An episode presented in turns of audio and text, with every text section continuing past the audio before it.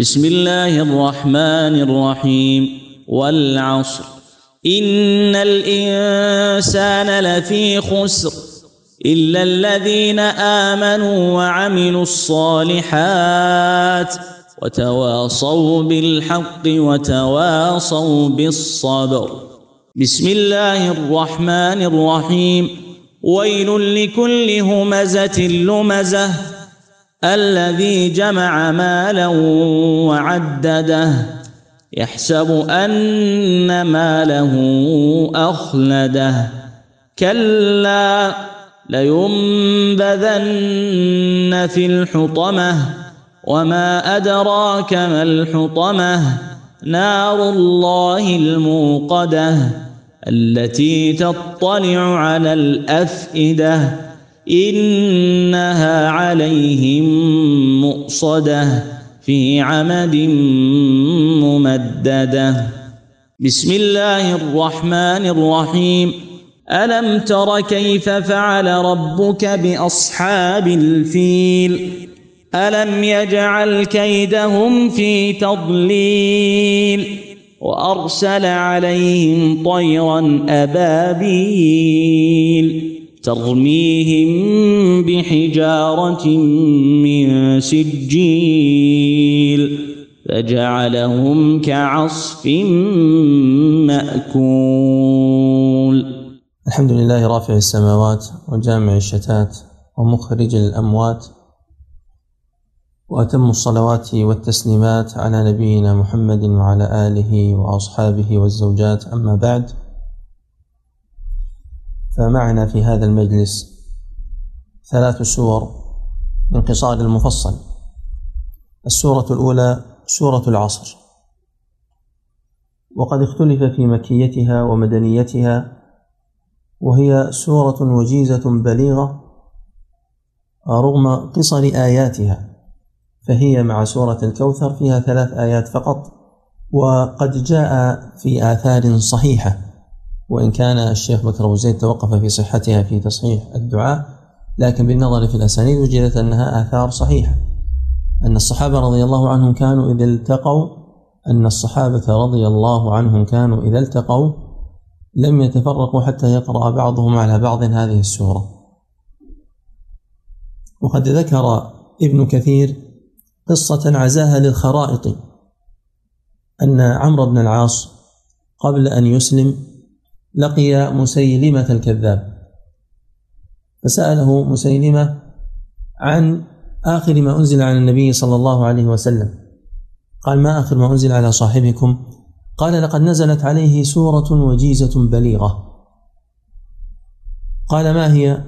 فقال بسم الله الرحمن الرحيم والعصر إن الإنسان لفي خسر إلا الذين آمنوا وعملوا الصالحات وتواصوا بالحق وتواصوا بالصبر. فسكت وفكر وقدر ودبر ثم قال هذا الكذاب لقد أنزل علي مثلها. قال ما الذي أنزل عليك؟ قال يا وبر يا وبر إنما أنت أذنان وصدر وسائرك حقر النقر يعني مذموم. ثم قال ما رأيك يا عمرو؟ قال والله إنك تعلم أني أعلم أنك تكذب. وقد ذكر ابن حجر أن ابن شاهين قد رواها بنحوها وأن هذا إنما كان بعد إسلام عمرو وليس قبل إسلامه لأن النبي صلى الله عليه وسلم أرسله جهة البحرين فلقي هذا الكذاب. فهذه السورة الوجيزة البليغة فيها مقولة مشهورة للإمام الشافعي رحمه الله على اختلاف في صياغتها فذكر ابن كثير أنه قال لو ما تدبر الناس إلا هذه السورة لوسعتهم ونحو ذلك ما حكاه عنه ابن القيم لو فكر الناس كلهم في هذه السورة لكفتهم. يعني أنها فيها أصول الشريعة والهداية إلى مجمل الدين ثم تعرف التفاصيل من الآيات والأحاديث الأخرى. قال تعالى بسم الله الرحمن الرحيم والعصر. فهذا إقسام منه سبحانه وتعالى بالعصر. ولا حاجة لنا أن نقول ورب العصر. فإن الله عز وجل يقسم بما شاء من خلقه وليس لنا أن نقسم إلا به. ولا يعظم شيء من المخلوقات بالقسم أبدا. فإن النبي صلى الله عليه وسلم قال لا تحلفوا بآبائكم. من كان حالفا فليحلف بالله أو ليصمت وقال لا تحلفوا بآبائكم ولا بالطواغي كما في الصحيحين. فأقسم سبحانه بالعصر. وما هو العصر؟ فيه أربعة أقوال كلها مراد. لأن الآية التي تحتمل معاني ليس بينها تضاد تحمل على كل تلك المعاني. فإما أن يكون العصر الدهر أي الزمان كله الذي خلقه الله عز وجل وأوجده فالإقسام به بأنه شيء عظيم فهو المتضمن لأعمال العباد وكانوا يعيبون العصر والدهر وينسبون له النوائب ويلصقون به المصائب ويحملونه المعائب. وقد نهى النبي صلى الله عليه وسلم عن ذلك وأقسم الله عز وجل به هنا فدل ذلك على أنه ليس كذلك. يعيب زماننا والعيب فينا وما لزماننا عيب سوانا. ونهجو ذا الزمان بغير ذنب ولو نطق الزمان لنا هجانا. والقول الثاني أن العصر هو وقت العصر من اليوم الذي يكون بعد الظهر وقبل المغرب. وقد جاء تعظيمه في نصوص أخرى مثل فيقسمان تحبسونهما من بعد الصلاة فيقسمان ومثل حديث الثلاثة الذين ذكرهم النبي صلى الله عليه وسلم في صحيح البخاري ومنهم رجل آه، عرض سلعته بعد العصر وأقسم بالله لأعطي فيها كذا يعني وهو كاذب فجعل الإقسام في مثل هذا الوقت الذي هو نهاية العمل ووقت العودة إلى البيوت يختم الإنسان تجارته بالحلف الكاذب. إذا هذا الوقت لا شك فيه تعظيم. والقول الثالث أن المراد بالعصر هو عصر النبوة. والزمن الذي كان فيه النبي صلى الله عليه وسلم ولا شك أن زمنا كان فيه النبي صلى الله عليه وسلم. منذ بعث سيكون هو أفضل الأزمان. وهو بعث يعني في زمن كان فيه الجهل فاشيا. فنشر الله عز وجل به العلم وبصر به الناس. والرابع أن المراد بالعصر صلاة العصر. وقد قال النبي صلى الله عليه وسلم من فاته صلاة العصر فكأنما وتر أهله وماله وقال من صلى البردين دخل الجنة. كما في الصحيحين من حديث أبي موسى والأول كذلك صحيح. المهم أن العصر بكل هذه المعاني مقصود وداخل في قوله تعالى والعصر. ثم قال سبحانه وتعالى في جواب القسم إن الإنسان لفي خسر. هذا الشيء المقسم عليه. وهذا يدل على عظمة هذا الشيء الذي أقسم به سبحانه وتعالى. لأنه كما سبق مرارا ومن أصدق من الله حديثا ومن أصدق من الله قيلا. فالله عز وجل لو أخبرنا خبرا مجردا لصدقناه. فلما أقسم دل ذلك على أن هناك مزيد اهتمام بهذا الشيء الذي أقسم به وبالأمر الذي أقسم عليه. فلا بد أن ترعيه سمعك. إن الإنسان لفي خسر. قضية وجملة أكدت بمؤكدات كثيرة عظيمة أولها القسم. أن الله أقسم عليها والقسم توكيد للشيء المحلوف عليه. ثانيا كلمة إن. لأن إن حرف توكيد. ونصب. وثالثا اسمية الجملة ورابعا هذه اللام التي جاءت في الخبر التي خسر وهي لام الابتداء.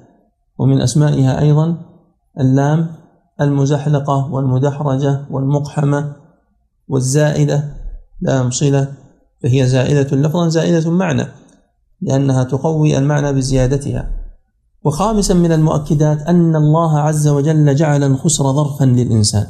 فكأنه منغمس فيه داخل فيه لا مخرج له إلا بما بعد ذلك من الاستثناء. الإنسان ال هنا للاستغراق للعموم يصلح مكانها كل إن كل إنسان لفي خسر. والدليل على عمومه هو الاستثناء بعده والاستثناء معيار العموم ولم يذكر ابن كثير إلا هذا القول. والقول الآخر أيضا محتمل وله وجه صحيح أن يكون الإنسان هو الكافر أي جنس الكافر. فكل الكفار في خسر.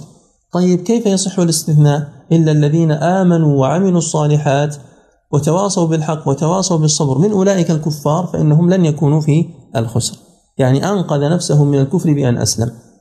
فلا يكون المؤمن ابتداء داخلا في هذا الكلام أو في هذه السورة على هذا القول. وما معنى كونه في خسر؟ في خسر أي في ضياع وضلال وخيبة وهلاك. وغبن ونقص وشر فالخسر عكس الفوز وضد الربح فكل إنسان فهو في هذا الخسر إلا أن يتدارك نفسه بهذه الصفات الأربع وبهذه الشروط التي ذكرها سبحانه وتعالى في الآية الأخيرة فقال إلا الذين آمنوا وعملوا الصالحات وتواصوا بالحق وتواصوا بالصبر. آمنوا أي صدقوا تصديقا جازما وأقروا بالله عز وجل وملائكته وكتبه ورسله واليوم الآخر والقدر خيره وشره آمنوا بوجوده سبحانه وتعالى وبأنه الرب لا رب سواه وبأنه المألوه ولا تصرف شيء من العبادات لغيره وآمنوا أيضا بملائكته من سمى الله ومن لم يسمي وأنهم عباد مكرمون لا يعبدون وآمنوا بالرسل من سمي منهم ومن لم يسمي وأن الله عز وجل جعل الواسطة في الهداية بهؤلاء الرسل. لأنه لا يمكن أن ينزل وحي على كل فرد من البشر بما يريده الله عز وجل وما يأمره به وما ينهاه فلا بد فيما يتعلق بالوحي من الله إلى البشر من واسطة وهم هؤلاء الأنبياء والرسل. أما من المخلوق إلى الله فلا واسطة توجه بالعبادة له سبحانه مباشرة. وإذا سألك عبادي عني فإني قريب أجيب دعوة الداعي إذا دعان. فليستجيبوا لي وليؤمنوا بي لعلهم يرشدون. نؤمن بالكتب وأن خاتمها هو هذا القرآن المهيمن عليها. ونؤمن أيضا خامسا باليوم الآخر. وكل ما يكون بعد الموت فهو داخل في حد اليوم الآخر.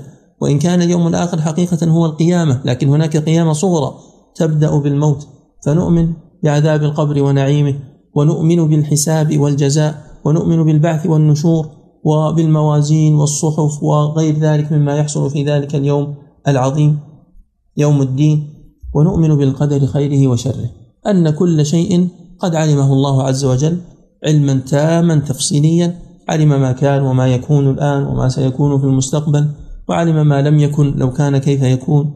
وأن الله عز وجل كتب ذلك في اللوح المحفوظ وقدره وشاءه وأراده وأن ذلك أيضا يحصل بخلقه. والله خلقكم وما تعملون. ونؤمن بأن الله عز وجل جعل للعبد مشيئة وإرادة. فيحاسبه على ضوء فيحاسبه على ضوء ما يختاره العبد وأن مشيئته داخلة ضمن مشيئة الله وما تشاءون إلا أن يشاء الله. وعملوا الصالحات هذا شرط. لا بد من الإيمان والعمل الصالح. أما إنسان يقول التقوى ها هنا وأنا مؤمن ثم يفعل كل المحرمات ويترك كل الواجبات نقول دل ذلك على أنك كاذب في قولك أنا مؤمن وأن في قلبك إيمانا. لو كان في قلبك إيمان لظهر الإيمان على جوارحك. فإن العمل الصالح من الإيمان ولا شك. لكن هل المراد عملوا كل الصالحات؟ نقول ال هنا وإن كانت تفيد العموم لكنه ليس عموما استغراقي بحيث أن كل فرد مطالب بأن يعمل كل الصالحات. وإنما هم بمجموعهم هؤلاء الذين آمنوا عملوا كل الصالحات. فهذا عمل جزءا وذاك عمل جزءا ومنها فروض كفايات لا يلزم أن يعملها كل أحد وهي أيضا من الأعمال الصالحة. فلا بد من العمل الصالح. العمل الصالح هو مدار المنافسة وهو من الإيمان. فعطف العمل الصالح على الإيمان من عطف الخاص على العام. فكأن العمل الصالح ذكر مرتين مرة في عموم آمنوا ومرة بخصوصه. وفيه توجيهات أخرى ذكرت مرارا. التوجيه الثاني أن يحمل الإيمان على أصل الإيمان والعمل الصالح على ما زاد على ذلك من الظاهر والباطن من ترك النواهي وفعل المأمورات فكل ذلك من العمل الصالح. وحتى لو قيل بذلك فهذا لا ينفي عن العمل الصالح أن يكون إيمانا ولكن لما في الآية من التعاطف والعطف يقتضي عدم المطابقة. والاحتمال الثالث أن يكون آمنوا لكل الأعمال الباطنة الإيمان في القلب والإسلام علانية كما جاء في مسند أحمد في حديث ضعيف. فلا بد من الإيمان ولا بد من العمل الصالح. فلو وجد أيضا عمل صالح بلا إيمان فإن هذا لا ينفع ولا يفي. شخص كافر لكنه كثير الإحسان والبذل للناس ومحاربة الظالمين وقتل لليهود وإحراق لهم وغير ذلك لكنه لم يؤمن. نقول إن هذا لا ينفعه عند الله لا ينفعه يوم الدين. والأمر الثالث وتواصوا بالحق. تواصوا يعني أوصى بعضهم بعضا توصيني وأوصيك. ونوصي فلانا ويوصينا. فهذا التواصي يدل على أنه لا بد أن يكون هناك إشاعة للخير في المجتمع وأن يكون عند الإنسان حرص على هداية من حوله. فالإسلام يمتاز عن الديانات الأخرى بعدم الأنانية وأن عندنا ما يسمى بالنصيحة والأمر بالمعروف والنهي عن المنكر كما في حديث مسلم كما في حديث تميم الداري في صحيح مسلم أن النبي صلى الله عليه وسلم قال الدين النصيحة. قلنا لمن يا رسول الله؟ قال لله ولكتابه ولرسوله. ولأئمة المسلمين وعامتهم. فالتواصي بالحق هو التواصي بالدين التواصي بالإسلام التواصي بكل ما يدخل في هذا من التواصي بالقرآن وبالصلاة وبالعبادات الصالحة وبترك المنكرات كل هذا من التواصي بالحق. والأمر الرابع والأخير وتواصوا بالصبر. أوصى بعضهم بعضا أن يصبر وأن يثبت. عباد الله فاثبتوا خاصة في زمن يراد فيه الإضلال العام للشعوب وزعزعة المسلمين عن دينهم وبث الشبهات والشهوات فيهم. فلا بد في مثل هذا أن نتواصى بالصبر وأن يوصي بعضنا بعضا أن نثبت خاصة من كان مستقيما يوصى بأن يثبت ومن لم يكن مستقيما يوصى بأن يهتدي وأن يستقيم.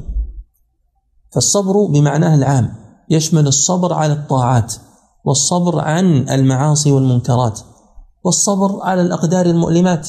لا بد أن يكون عند الإنسان صبر. وهذه الأربعة هي مراتب الدين. العلم آمنوا والعمل عملوا الصالحات والدعوة تواصوا بالحق والصبر تواصوا بالصبر. لماذا؟ لأن الدعوة إلى الصبر تستلزم الإتيان به فهو عندما يوصيك بالصبر أنت مطالب بأن تصبر. وكل واحدة من هذه المراتب الأربع متضمنة لما قبلها فالإنسان يتعلم يكون عنده علم ثم يعمل بذلك العلم. ثم يدعو إلى العلم والعمل ويصبر على العلم والعمل والدعوة. ولا أحصي كثرة كم سمعت شيخنا الشيخ عبد العزيز بن باز رحمه الله يفسر هذه السورة ويعيد ويبدي لأنه يعلم أهميتها وعظم حاجة الناس إليها. ونستفيد من ذلك أيضا أن الإنسان إذا كرر الموعظة فإن هذا لا يعتبر عيبا. فإن النبي صلى الله عليه وسلم قرأ سورة قاف في خطبة الجمعة حتى حفظتها أم هشام كما في صحيح مسلم من كثرة ما يعيدها. فكون الإنسان يحرص على الشيء الذي يعلم أهميته وحاجة الناس إليه ويعيده ويبديه فإن هذا شيء جميل. ربما إنسان لم يتفطن من أول مرة ولا من ثاني مرة ثم ينتبه في ثالث ورابع مرة. وربما يأتي إنسان لم يسمع الكلام السابق فيسمعه الآن فيكون بالنسبة له كلاما جديدا مبتدأ. فيحرص الإنسان على تعليم هذه السورة وعلى بث معانيها بين الناس. وأما ما ذكره الواحد في تفسير هذه السورة مرفوعا فهذا لم يذكر له إسنادا. وليس بمعتمد والنكارة في متنه واضحة. أن أبي رضي الله عنه قرأ هذه السورة قال قرأت على رسول الله صلى الله عليه وسلم والعصر ثم قلت ما تفسيرها يا نبي الله؟ قال والعصر قسم من الله أقسم ربكم بآخر النهار إن الإنسان لفي خسر أبو جهل إلا الذين آمنوا أبو بكر وعملوا الصالحات عمر وتواصوا بالحق عثمان وتواصوا بالصبر علي رضي الله عنهم أجمعين لا شك أن أبا جهل خاسر ولا شك أن هؤلاء هم سادة من يدخلون في هذا الاستثناء ولكن رفع ذلك إلى النبي صلى الله عليه وسلم دونه خرط القتال انتهينا من سورة العصر. سورة الهمزة. ومن أسمائها سورة الحطمة ومن أسمائها سورة ويل لكل همزة لمزة. أخذا من الآية الأولى منها. وهي سورة مكية حكي الإجماع على ذلك وآياتها تسع. أولها بسم الله الرحمن الرحيم ويل لكل همزة لمزة. ويل كما سبق مرارا أي بعدا وخزيا وعذابا وهلاكا لمن يوصف بهذا. وهذا مأخوذ من اللغة. وعليه بعض الآثار وجاء بإسناد صحيح إلى ابن مسعود كما رواه البيهقي في البعث والنشور أنه قال ويل واد في جهنم. فهذا صح موقوفا. لمن الويل ولمن الثبور لكل همزة لمزة. إذا كلمة كل نستفيد منها فائدة. ألا وهي أن هذا وصف عام كما قال مجاهد ليس خاصا بأحد دون أحد. ومن سموا فهم داخلون بلا شك. مثل الأخنس بن شريق والوليد بن مغيرة وجميل بن عامر الجمحي وقيل الثقفي وقيل إنه أسلم وفي تحديده ستة أقوال في زاد المسير على القول بتشخصه على القول بتشخصه وأما على القول بأنه وأما على القول بأنها آية مرسلة عامة فيدخلون فيها ويدخل كل من اتصف بهذه الصفة. ويل لكل همزة لمزة. ما معنى همزة؟ لمزة. نذكر لكم أولا القول المعتمد حتى يرسخ في ذهنك بحيث لا تتشتت من كثرة الأقوال ثم نعرض الأقوال الأخرى وننظر ما فيها. إذا أردت قولا مختصرا فتشبث بأن همزة هو الذي يعيب ويطعن في الناس هو الذي يطعن ويعيب الناس في وجوههم علانية. واللمزة الذي يعيب ويطعن في الناس من وراء ظهورهم من خلفهم يعني في حال غيبتهم. طيب هذه الكلمة فيها تسعة أقوال. القول الأول أن همزة ولمزة بمعنى واحد. همزة ولمزة بمعنى واحد وهو أنهم المشاؤون بالنميمة المفرقون بين الأحبة الباغون للبراء العيب أو العنت. وهذا قد رواه وكيع وهناد والطبري عن عبد الله بن عباس وهو محصل قول أبي عبيدة والزجاج وهو قول ابن قتيبة. هناك حديث مرفوع ليس مفسرا لهذه الآية ولكن فيه نفس هذا السياق وهو قول النبي صلى الله عليه وسلم شرار عباد الله تعالى المشاؤون بالنميمة المفسدون بين الأحبة الباغون للبراء العيب. وهذا رواه أحمد والبخاري في الأدب المفرد. ويكون على هذا همزة لمزة من باب الإتباع والمزاوجة مثل حار جار ساغب لاغب خراب يباب شيطان ليطان. ولما سئل بعض العرب عن معنى ذلك يعني ما هذه الكلمة الثانية التي تأتون بها قال شيء نتد به كلامنا.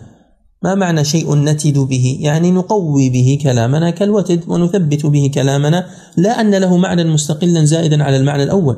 ولابن فارس والسيوطي أخذا عن ابن فارس كتاب في جمع هذه الكلمات وقد أشار إليها أيضا المرداوي وابن النجار تبعا له في كتبهم الأصولية.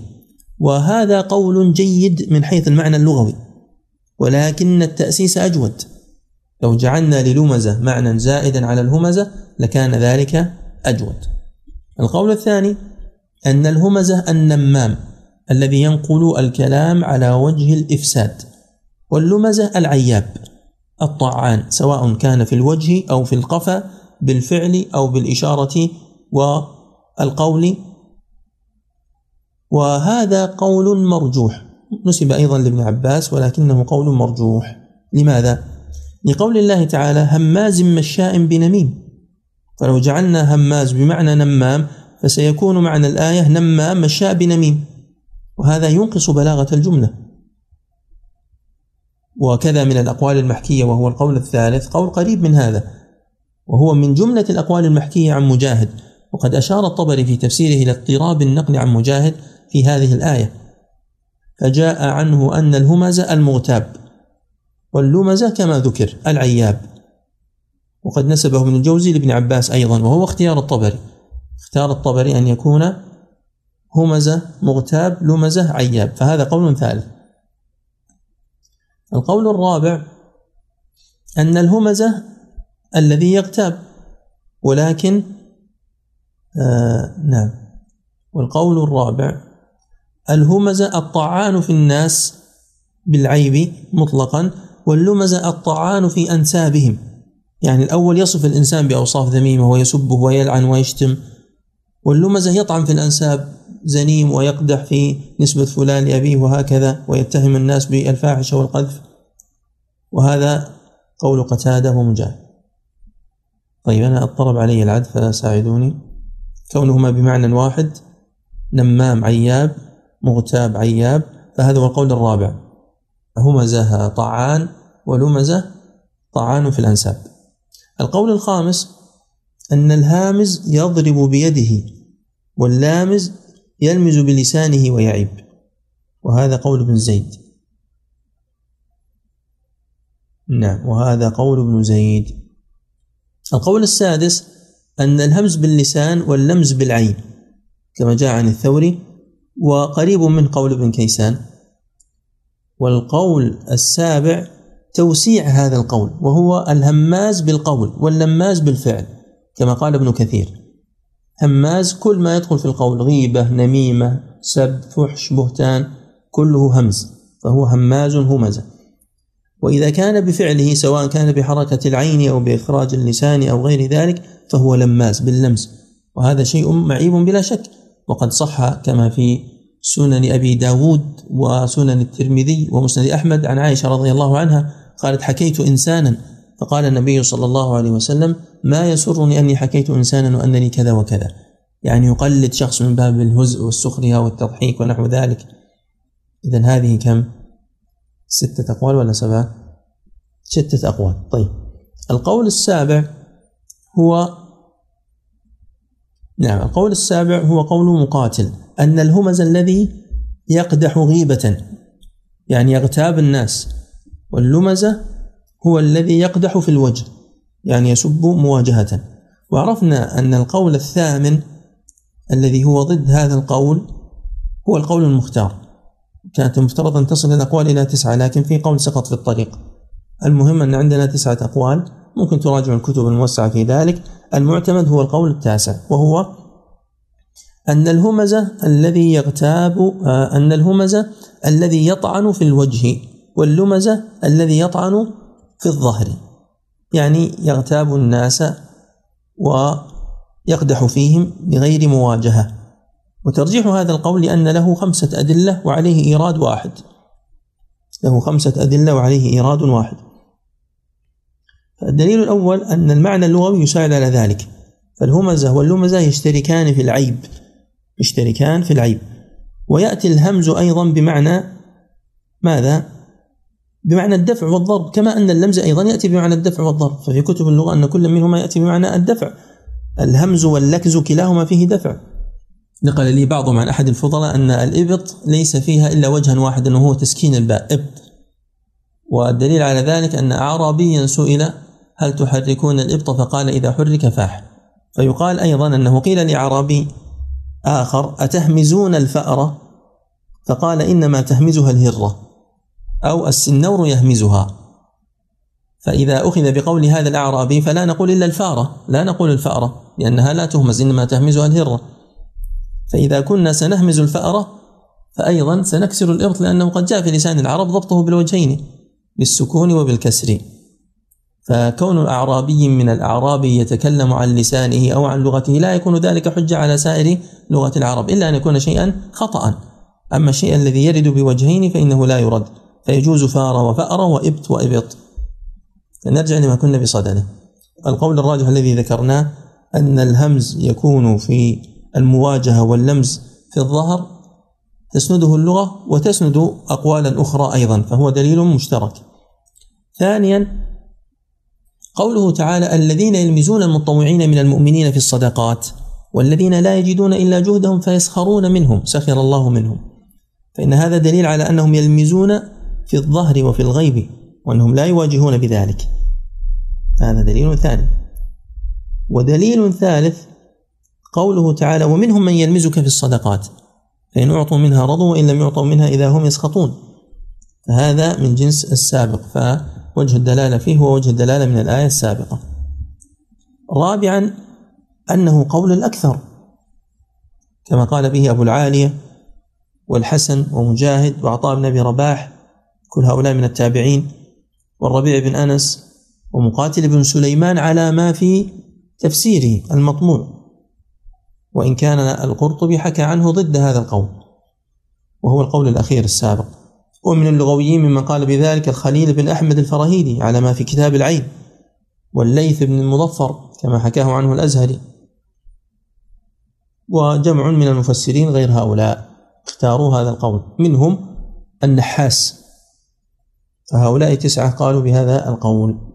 وهناك مرجح خامس وهو أنه جاء في شعر حسان بن ثابت ما يؤيد ذلك عندما قال همزتك فاختضعت بذل نفس. بقافية تأجج كالشواظ فهمزتك في دلالة على المواجهة بالطعن وبالهجاء الذي قاله له.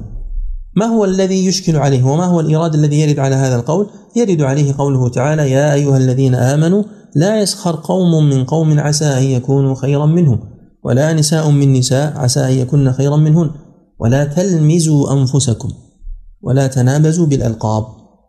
فهنا ذكر النهي عن اللمز. ثم ذكر بعد ذلك النهي عن الغيبة.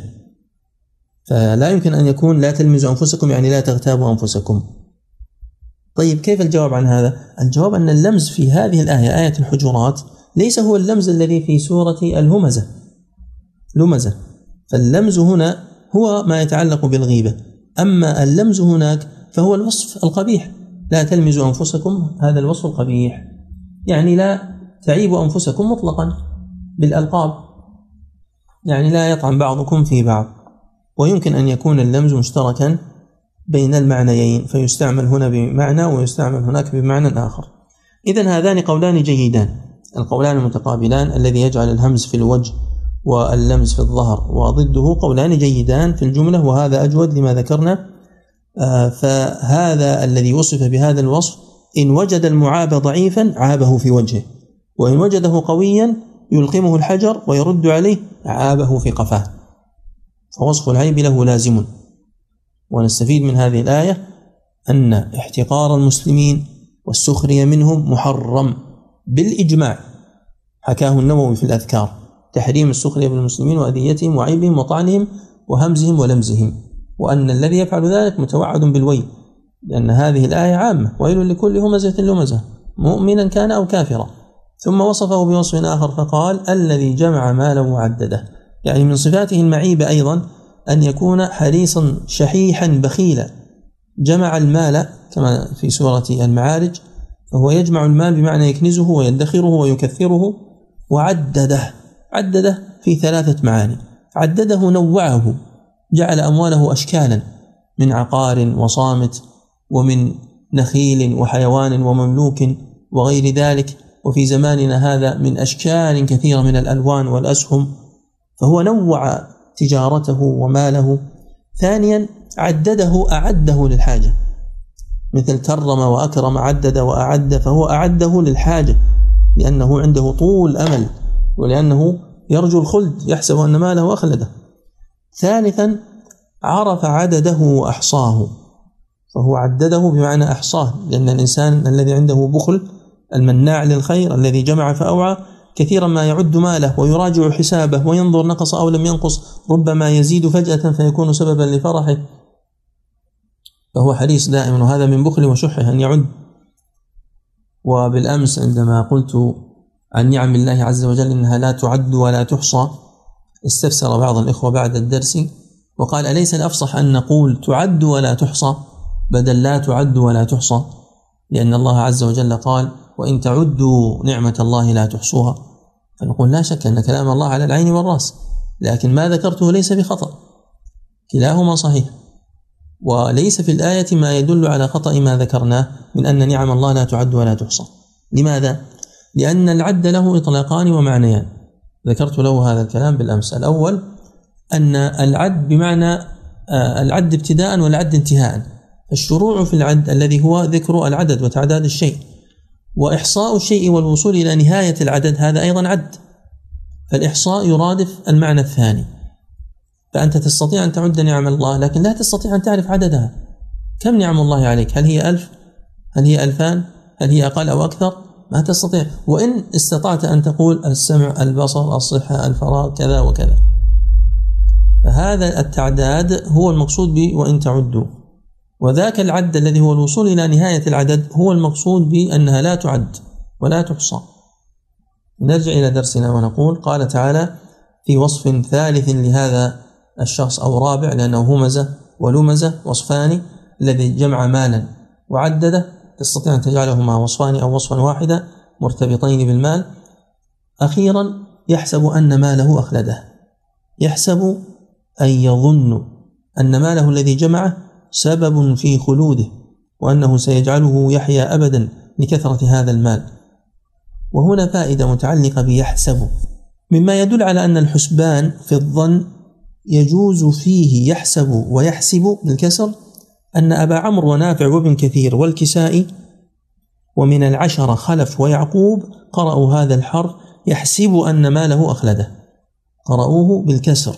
وروى أبو داود والنسائي في الكبرى الكسر مرفوعا إلى النبي صلى الله عليه وسلم في هذه الآية من حديث جابر وصححه ابن حبان أنه قرأ يحسب أن ماله أخلده على قراءة بعمر البصري ونافع المدني وابن كثير المكي والكسائي. الباقون قرأوا بفتح السين يحسب أن ماله أخلده. حمزة وعاصم وبن عامر الشامي ومن العشرة أبو جعفر. والمعنى واحد. يحسب ويحسب بمعنى يظن ويعتقد. وأما يحسب من الحساب فبالكسر والضم. إذا أردت أن تقول فلان يحسب محاسبة لأنه محاسب لك أن تقول يحسب ويحسب بالضم. إذا الخلاصة إذا أردت الاعتقاد فقط وجها واحدا فتقول ماذا؟ يحسب يعني يظن. وإذا أردت الحساب والعدد وجها واحدا تقول يحسب. المشترك بينهما هو يحسب بالكسر. يحسب يأتي بمعنى يظن ويحسب يأتي بمعنى الحساب. ضبطت ولا أعيد؟ يحسب من الحساب. يحسب من الظن.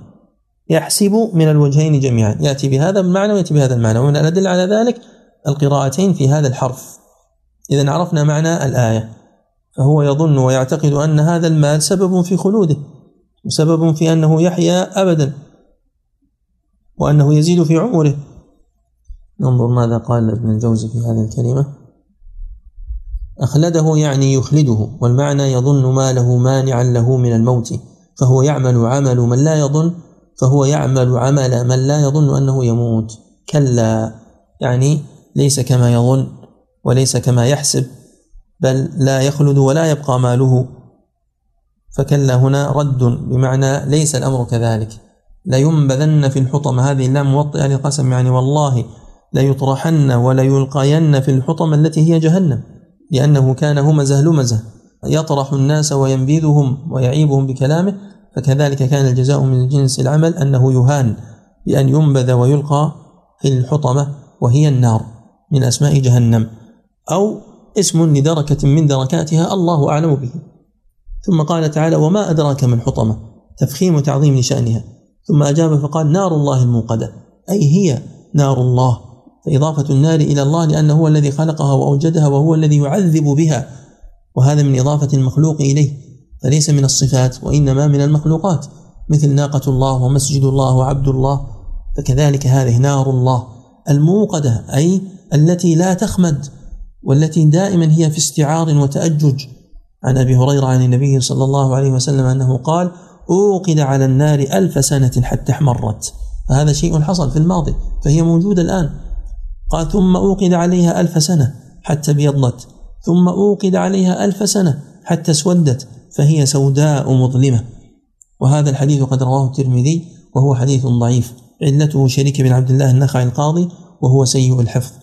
وصح نحوه عن أبي هريرة موقوفا من قوله كما رواه مالك في الموطأ أترونها حمراء كناركم هذه؟ لهي أسود من القار.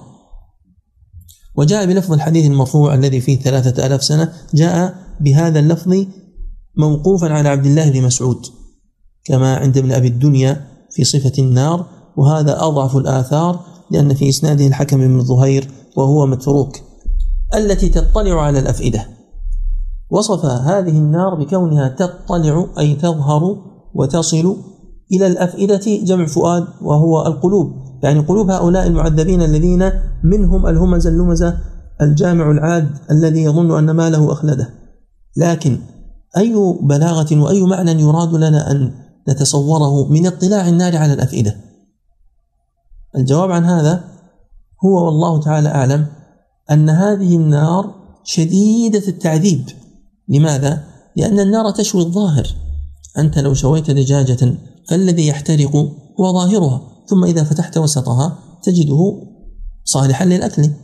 لكن هذه النار لا تتجاوز فقط الظاهر لأنك لو تركت الشيء في الدنيا ربما احترق تماما.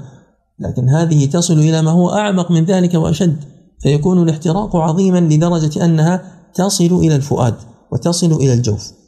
ولأن الفؤاد محل لكثير من الأعمال الخبيثة والعقائد الباطلة فلذلك يكون أيضا محلا لأن يعاقب. فلا بد أن يعاقب كما يعاقب البدن. فالمعنى أنه يحرق تماما والله أعلم. وذكر المفسرون معاني أخرى منها أنها تعلم النار تعلم مقدار ما يستحقه كل واحد من العذاب فإن الله عز وجل يعلمها ذلك. فهي مطلعة على فؤاد الأول فتعذبه بمقدار ما في فؤاده مما يستحقه والثاني والثالث وهكذا حتى تأتي على الجميع. وقيل إنه خص بذلك لأن الألم إذا وصل إلى الفؤاد مات صاحبه. لذلك قيل تطلع على الأفئدة. وقيل غير ذلك. إنها عليهم مؤصدة. أي هذه الحطمة وهذه النار أعاذنا الله وإياكم منها. على هؤلاء الكفار مؤصدة أي مطبقة مغلقة. قراءتان موصدة ومؤصدة بالهمز وبالواو.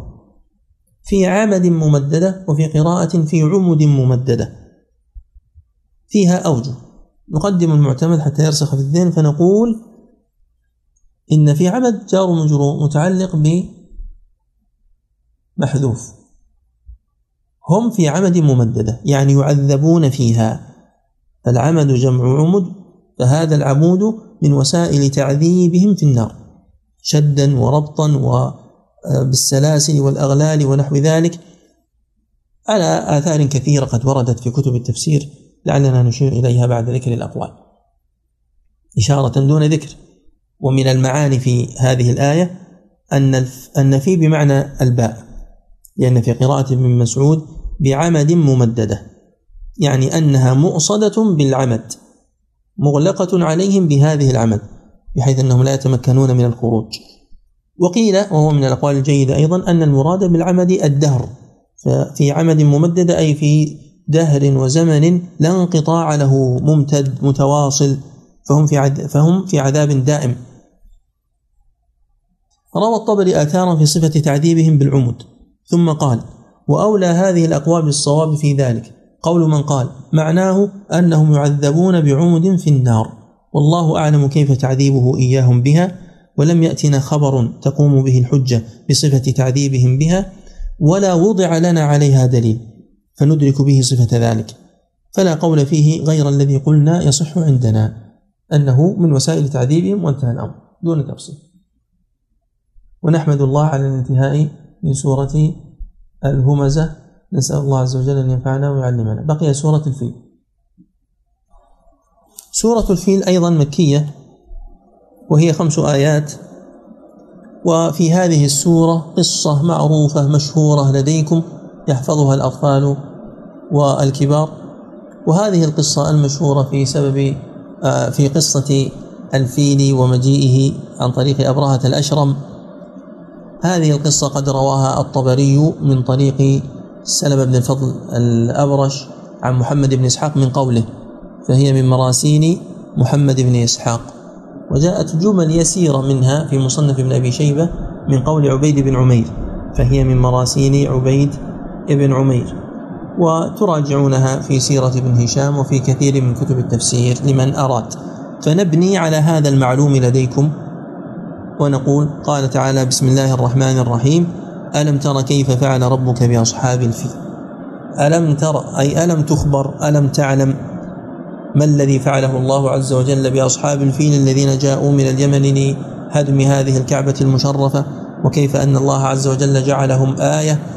فالذي أراكم هذه الآية وعرفتم أنه من الله عز وجل هو جدير بأن تؤمنوا به وأن توحدوه وتعبدوه وتتركوا ما أنتم فيه من الشرك. وهنا نكتة جميلة في قوله ألم تره وهو أن النبي صلى الله عليه وسلم قد ولد في عام الفيل بعد الحادثة.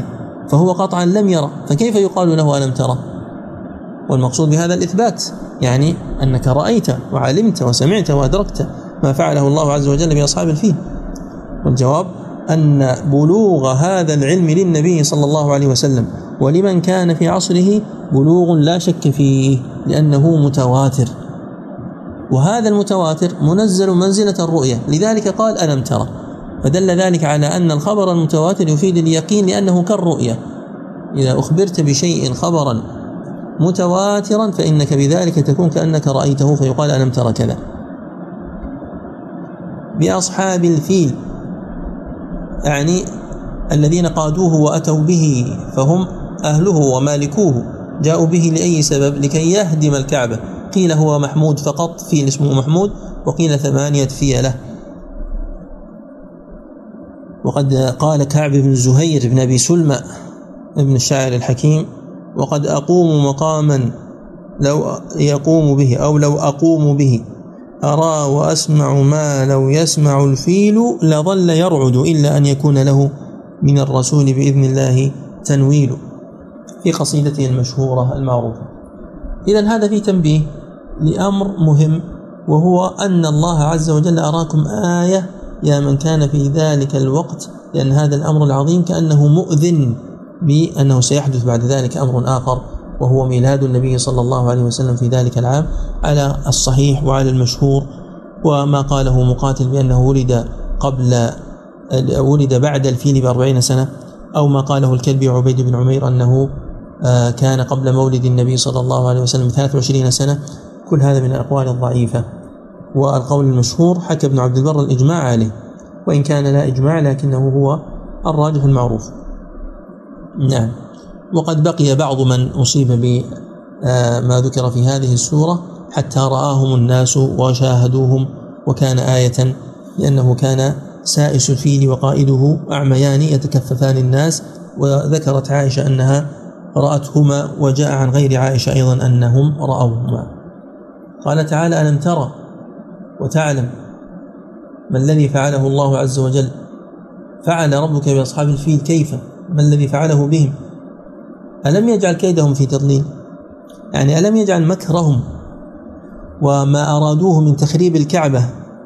لأنهم الذين بدأوا في الظلم وأرادوا صرف الناس من الحج إلى بيتهم المعظم بيت نبيهم وأبيهم إبراهيم إلى ما بناه وهو القليس فهذا فهذه الإرادة منه كانت بداية في العدوان.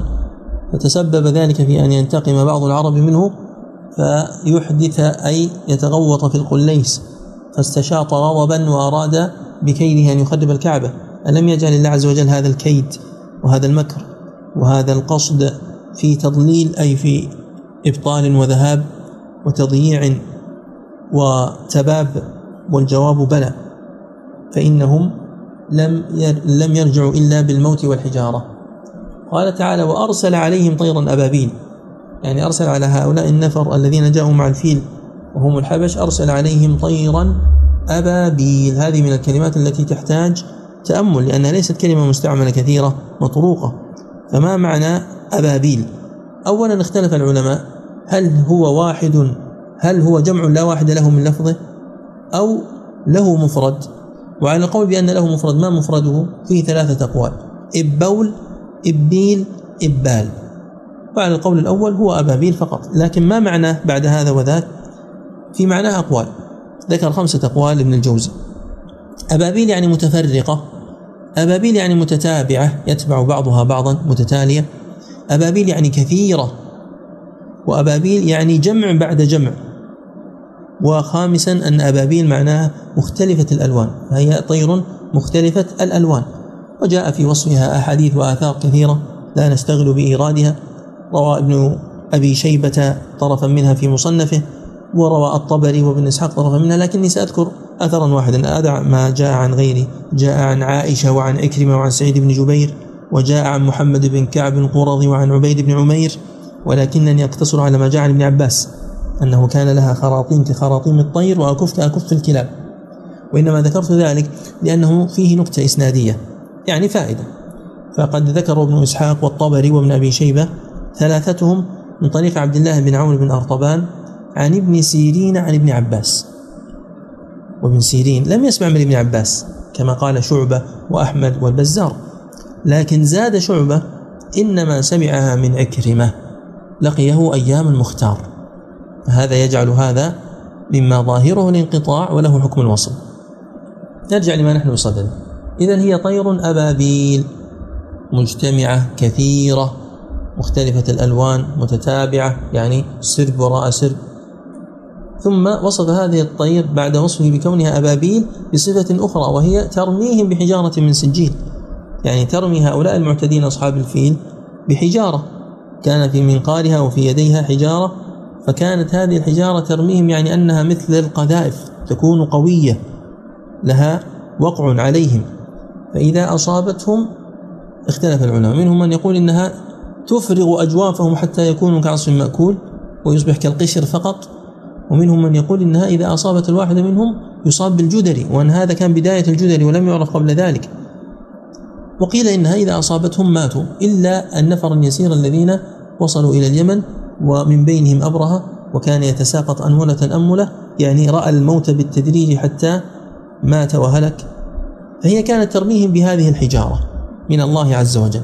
ومن سجيل والسجيل هو الطين المطبوخ الطين الذي طبخ بالنار فالله عز وجل قد خلقها وأوجدها لتكون عقوبة وعذابا لهؤلاء كما أوجد مثلها لمن؟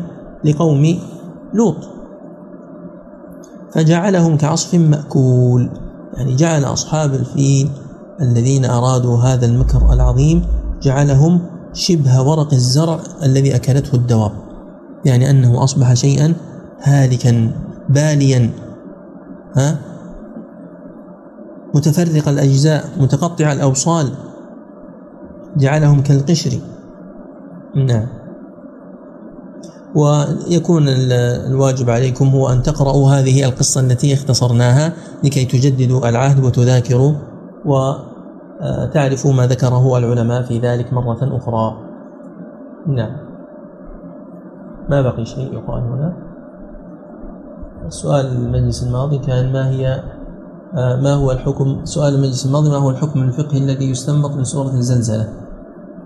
في أحد عنده إجابة؟ نعم الحكم الذي يمكن أن يستنبط هو تغيير المكان بعد الصلاة. تغيير المكان بعد الصلاة لتشهد الأرض له كما قال تعالى يومئذ تحدث أخبارها.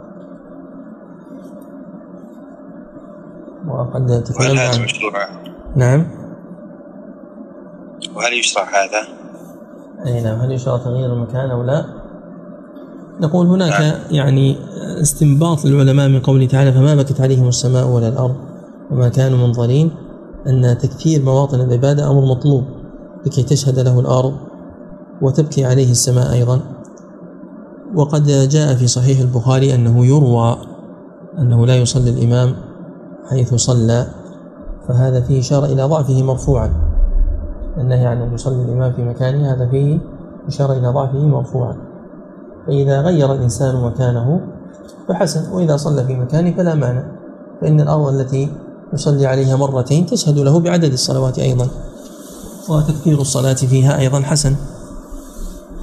ويمكن أن يستدل بما جاء في الصحيحين من حديث يتبان بن مالك أنه طلب من النبي صلى الله عليه وسلم أن يصلي له في موضع ليتخذه مصلى. يتخذه مصلى يعني ذلك الموضع يشهد له بكثرة الصلوات. فحينئذ الأمر فيه سعة. يجوز للإنسان أن يغير مكانه لأجل الصلاة ويجوز أن يصلي في مكانه. فالأمر فيه سعة. صلى الله وسلم على نبينا محمد وعلى آله وصحبه وسلم